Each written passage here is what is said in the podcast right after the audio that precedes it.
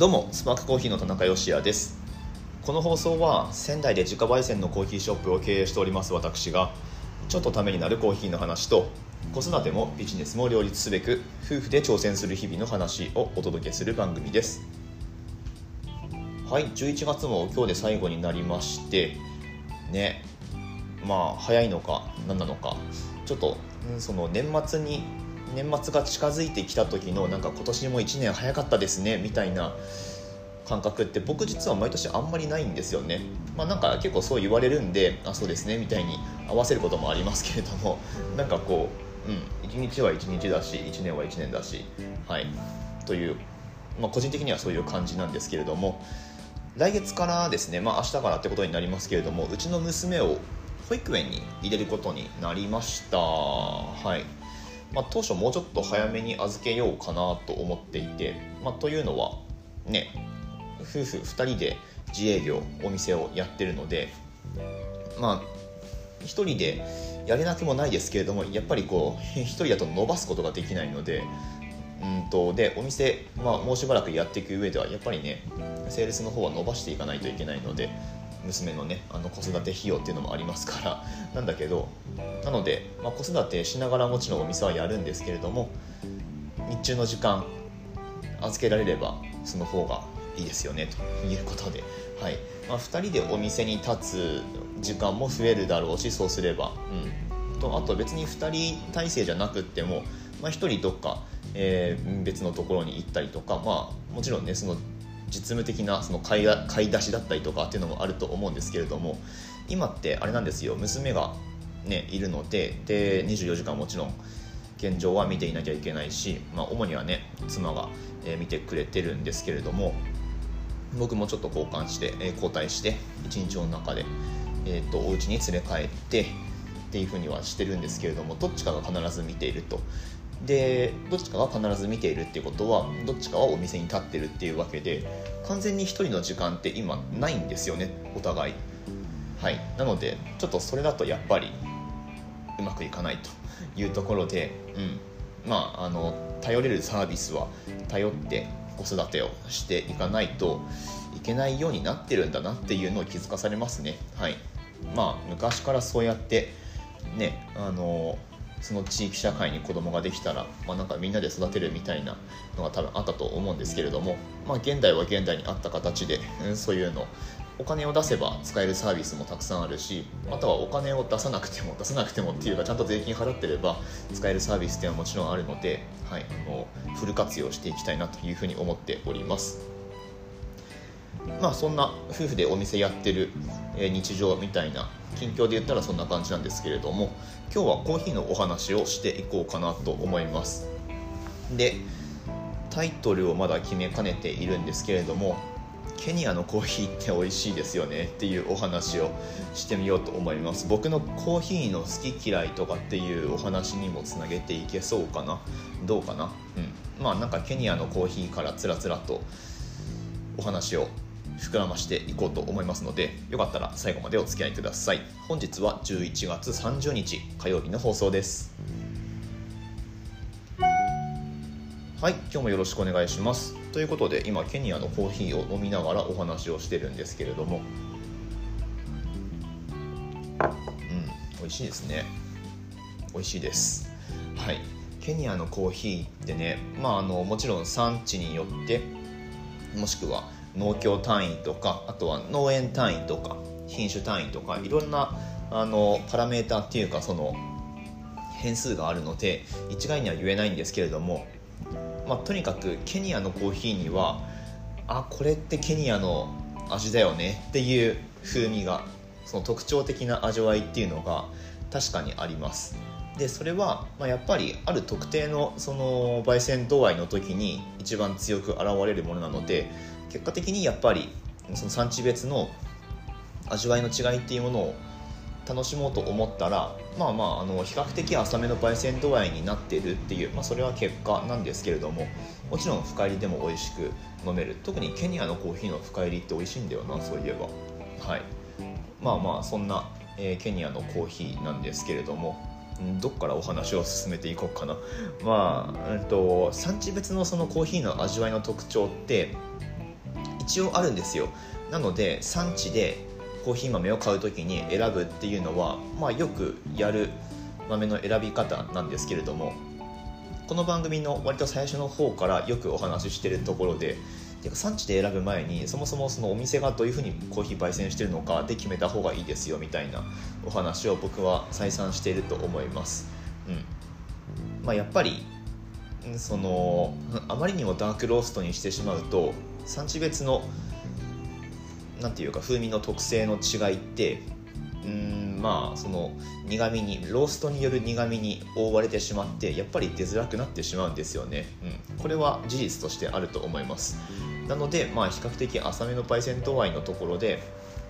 まあ、違いを楽しむっていうことを、まあ、僕らは提案をしてるんですけれどももちろんそのそもそも味の好みとして苦みがないとちょっとコーヒーは飲みたくないっていうお客さんももちろんいらっしゃるし、うん、酸味はちょっと苦手ですっていうどうやっても苦手ですと、うん、あのいくらね 我々なんかこうスペシャルティーっぽいことやってる人たちがいやいやお客さん酸味っていうのはねあの酸っぱい酸味じゃなくてとかなんか言ったところでダメなものはダメっていう場合もあるんですよね。なのでそういう場合は別にご利用しもしないし最初からご利用しもしないんですけれどもなんか話すげえそれそうですけれどもちょっと産地別の風味の特徴ってあるのかないのかみたいなところに話を戻すとまあやっぱりあるんですよ。なので、まあ、その横並びで比べる場合にやっぱり比較的浅めの焙煎度合いで比べた方がいいですよねっていうだけのお話で、えー、あとはまあその焙煎度合いの好き嫌いはまあご自身に合わせてお店を選んでいただければいいなとは思うんですけれども。で、はい、ようやくなんかこう前提ができましたね。え、っとまあそんな産地別の味わいの特徴ってあるんですよ。でまあざっくり言うとアフリカのコーヒーってなんかワイルドです。はい。ワイルドってどんな味だよっていうことなんですけれどもなんかねそう特徴的なんですよね。で特に特徴的な風味のあるのは、まあ、やっぱりエチオピア、うん、と、まあ、ケニアもだしタンザニアもだしっていうそんな感じですね。でこういうざっくり大枠でのこの国のコーヒーの味の特徴はこれみたいなのって、まあ、一応あって例えばまあブラジルとかだとチョコレートとかナッツとかで割とあの軽めのボディだったりしますね、うん、であとはその同じ南米でもコロンビアの方が少しボディが強くってで酸味もボリュームがあります。はい。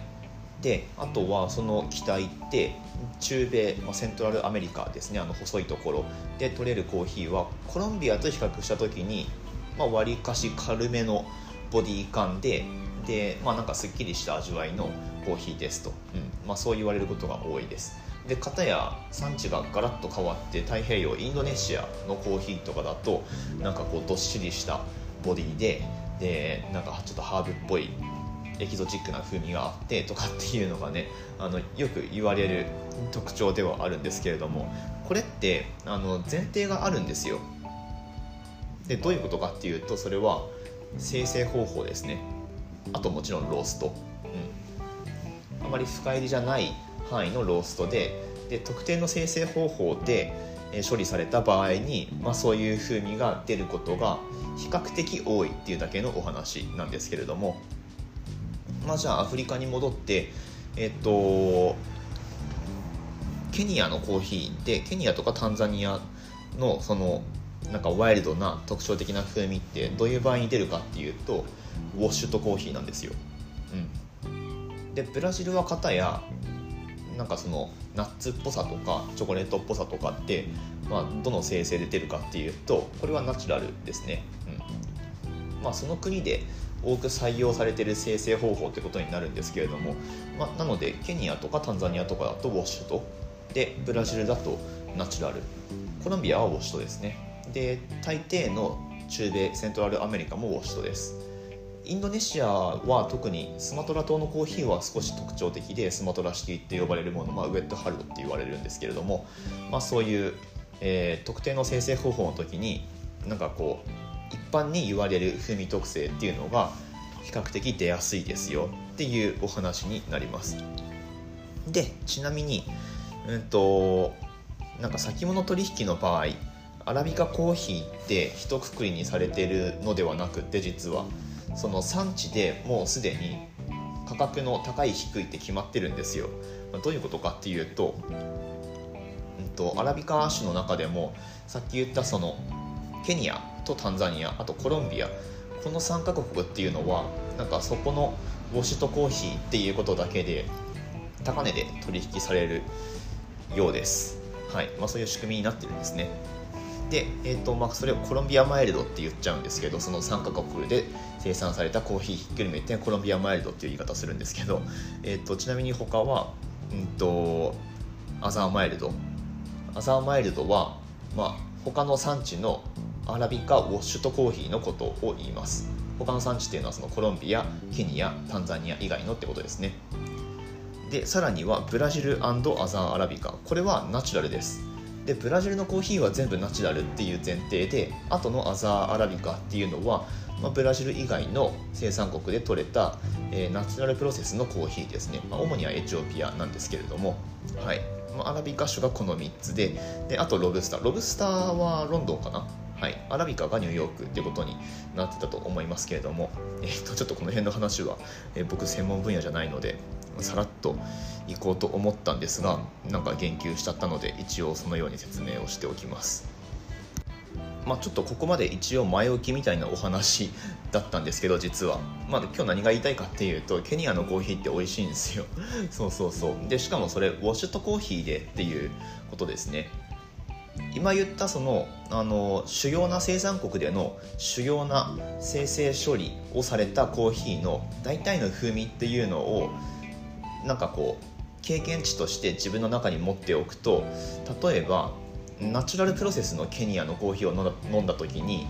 今僕が飲んでるこの美味しいケニアのウォッシュとコーヒーと比較してこうだねっていうようなあの判断ができるんですよ。でもっとあのいろんなパターンありますよ。ブラジルのウォッシュとコーヒーだとあの普通の一般的なナチュラルと比べてあこんだけブラジルでもこれだけフルーティーになるんだみたいな表現ができるようになるわけです、うん、で大体がウォッシュとコーヒーで、えー、処理される。でおなじみのセントラルアメリカで作られた例えばナチュラルのコーヒーとかあとまあ最近だったらなんかこう嫌気性発酵の、えー、さらにナチュラルでとかなんか変なプロセスのコーヒー飲むともうウォッシュとコーヒーとこの中米のウォッシュとコーヒーの味と全然違うみたいなそういう楽しみ方ができるわけですね。で僕自身の好みで言ったらもう圧倒的にウォッシュとコーヒーが好きなんですよ。はい。まあコーヒー飲み始めた時からうん、まあ、やっぱりなんだろうな。まず過度に苦いのが嫌だったしあとはねそもそもやっぱりまずいコーヒーって飲みたくないので、まあ、誰しもそうだと思うんですけれども比較的こう雑味がなくってすっきり飲める後味がすっきりしてるコーヒーっていうのが、まあ、ウォッシュとコーヒーの場合が多いので、うん、味わいが非常にクリーンっていう言い方をしますけれども、うん。まあ、なのでウォッシュとコーヒーが僕個人的にはすごく好きなんですね。でまあそのウォッシュとコーヒーの中で言ったらやっぱりケニアのコーヒーがその中でもすごくユニークだしなんかね酸味の質的にうん、こう木の実の感じがするんですけれども、まあ、それはそれこそワイルドなカシスっていうね表現をよくしますけれどもクロスグリですよね。あとはラズベリーとかブラックベリーとか、うん、ブラックベリーって僕あれなんですよ。小学校の時に帰り道になんかなってるところがあってなんか勝手に取って食ってましたね。はい。今から思うとあれ人んちだったのかどうか分かんないんですけれども、うん、まあそんな幼少期の思い出とかも相まってそんな風味のするケニアのコーヒーがいつも大好きなんですけれどもまああのケニアのコーヒーだからそのカシスっぽさが必ず出るかっていうとでもそうでもなくってまあ、品種とかねあとは、まあ、どれだけそのやっぱり完熟した実を摘んでるかとかそういうところも影響はするんですけれどもなので毎年ケニアのコーヒー選ぶ際にはいくつかのサンプルの中からまあ、最もそのカシスっぽいやつっていうのを選んじゃうというか、うん、選ぶようにはしています、はい。まあ、そういう味わいをケニアに求めてるっていうわけですね。で、まあ、ケニアのコーヒーもちろん美味しいんですけれどもただ、まあ、絶対ウォッシュとコーヒーじゃないといけないのかっていうと実はそうでもなくってナチュラルプロセスのコーヒーでも、まあ、とってもクリーンなコーヒーってあるんですよね。まあ、そもそもナチュラルプロセスのコーヒーがクリーンじゃないのかっていう前提が、えー、あるのかどうかっていうことなんですけれども、まあ、これ実際そうなんですよ。あんまりクリーンじゃないです。前提として、うん、なんだけど、まあ、やっぱりきちんとその手間暇かけてコストをかけて作られたナチュラルプロセスのコーヒーっていうのはすごくクリーンででウォッシュとコーヒーには絶対に出ないレベルの甘さがあったりとかあとは程よいボディ感ですね、うん、っていうのが表現されてる素晴らしいナチュラルコーヒーっていうのもあるので、まあ、そういったものは好んで飲みます。なので、まあ、やっぱり、うんとまあ、これはプロとしてやっていく上でのお話になるかもしれないんですけれどもさっき言ったその主要な生産国での主要な生成処理のコーヒーの大体の大まかな風味の傾向とかあとは質感とか、うんまあ、そういった部分って自分の中に叩き込んでおくと後々比較ができるので、うん、なんか新しいプロセスのコーヒーとか、えーとまあ、もしくはウォッシュとのコーヒーのはずなんだけどなんかこう産地によって全然違う風味が出てるとか、うん、あのそういったものに出会った時に従来までのものと比較して評価ができるので、まあ、その意味でいろんなところのコーヒーを飲むのってやっぱり特にキャリアの早いうちには必要なことだと思うしでそれはスペシャルティーコーヒーである必要はないんですよ、うん、下手にスペシャルティーコーヒーとかだとなんかそのまあ、一般的な主要産地で出てきがちなフレーバーじゃないなんかすごい特定の産地のコーヒーを飲んででそれが例えばコロンビアのなんか特別なやつだったとしてでそこでコロンビアのコーヒーってこういう味みたいな感じでインプットされちゃうのでまあそれはそういうものだとあの初めから判断できればいいんですけど得てして最初のうちってそうではないので、うん。まあ、やっぱりキャリアのなるべく早いうちにまあ、一般的なそのコーヒーの風味みたいなものを一通り抑えておく必要はあったのかなと思っていてで幸いにして僕はそういう環境にいたのでまあまああの今につながってるかなっていうふうには思います。はい、何のお話をしてたんでしたっけ？えっとまあ今日はケニアのコーヒーが美味しいですよっていうお話なんですけれどもまあまああの美味しいんですよ。最近の、えー、なんか話題の一部で話題の変なプロセスやってるわけでもないし普通のケニアンウォッシュドって呼ばれるケニアスタイルの水洗式のコーヒーなんですけれどもやっぱりそれで出てくる風味っていうのがすごいよくって、このカシスっぽい感じは他のどの産地のウォッシュとコーヒーでもなかなか出てこないんですよね。一部それこそコロンビアのコーヒーでちょっとケニアっぽい風味のコーヒーってあるにはあるんですけれどもまあ、ケニアっぽいっていうレベルなだけでやっぱりケニアのケニアの代用にはならないんですよね。うん、それだけケニアのコーヒーってすごいユニークだし、うん、僕はやっぱり好きですね。どっか産地1つあげろって言われたらうんでも難しいな。エチオピアかケニアか。難しいですね。エルサルバドルもいいしな。はい。まあその時々で飲みたいものって変わったりもするのでまあ難しいんですけれども。まあ一つ言えるとすれば当たり前ですけどまずさがないもの。うん。なんかまずさってすげえあの俗な表現ですけど、まあ、ネガティブな味わいのないものっていうことですよね。欠点のないもの。でそれってやっぱりつまりえっとまあなんだろうな収穫の時点でやっぱりちゃんと木の実が完熟してるかどうかとかその後の、えー、全部の工程でなんか良くないものが入ってないかとか焙煎がちゃんとしてるかとか、まあ、そういうことになってくるので、まあ、結果的にスペシャルティーコーヒーと呼ばれているものが好きだしそれを扱ってるっていう感じなんですけれども、はい、まあまああの僕の捉え方としてはそういう感じですというお話でございました、はい、今日なんだろうまとまってたのかな、えー、とにかくケニアのコーヒーが美味しいのでケニアのコーヒーからなんかお話を膨らませてみようと思ったんですけれども、えー、結果こんな感じにくちゃくちゃになりましたという回でございました。はい、本日も最後までお聴きくださいましてありがとうございました。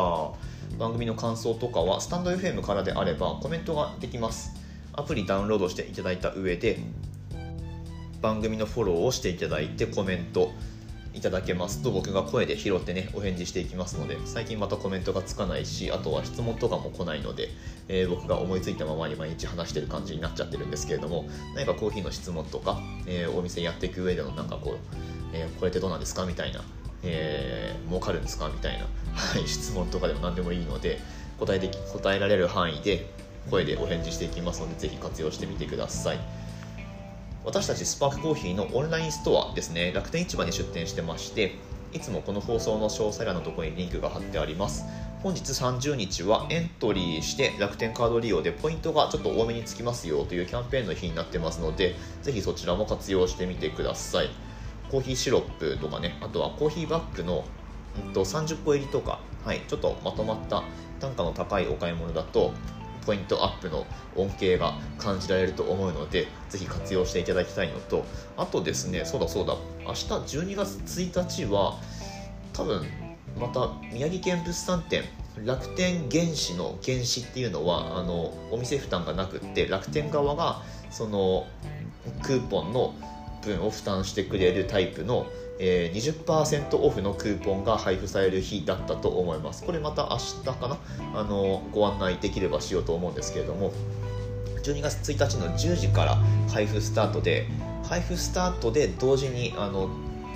使用予定枚数っていうのが決まってるので10時スタートででどんどん使われていくので午前中くらいにはその枚数使われちゃうと思うんですけれども、まあ、いつもそんな感じですね。とにかく12月1日明日の10時からスパークコーヒーの,、まあその対象となる商品ページにクーポン獲得できるものはなんかそういうバナーが出ますんで、はい、なんかあの気にしてチェックしていただければ幸いでございます。まあ、今月中になんかねカードの締め日とかの関係で今月中にでもお買い物がしたいっていう方は今日のオーダーをよろしくお願いいたします。ということで最後宣伝が長くなっちゃいましたけれども、はい、明日の放送でまたお会いしましょう。美味しいコーヒーで一日が輝く Good Coffee Sparks Your Day スパークコーヒーの田中でした。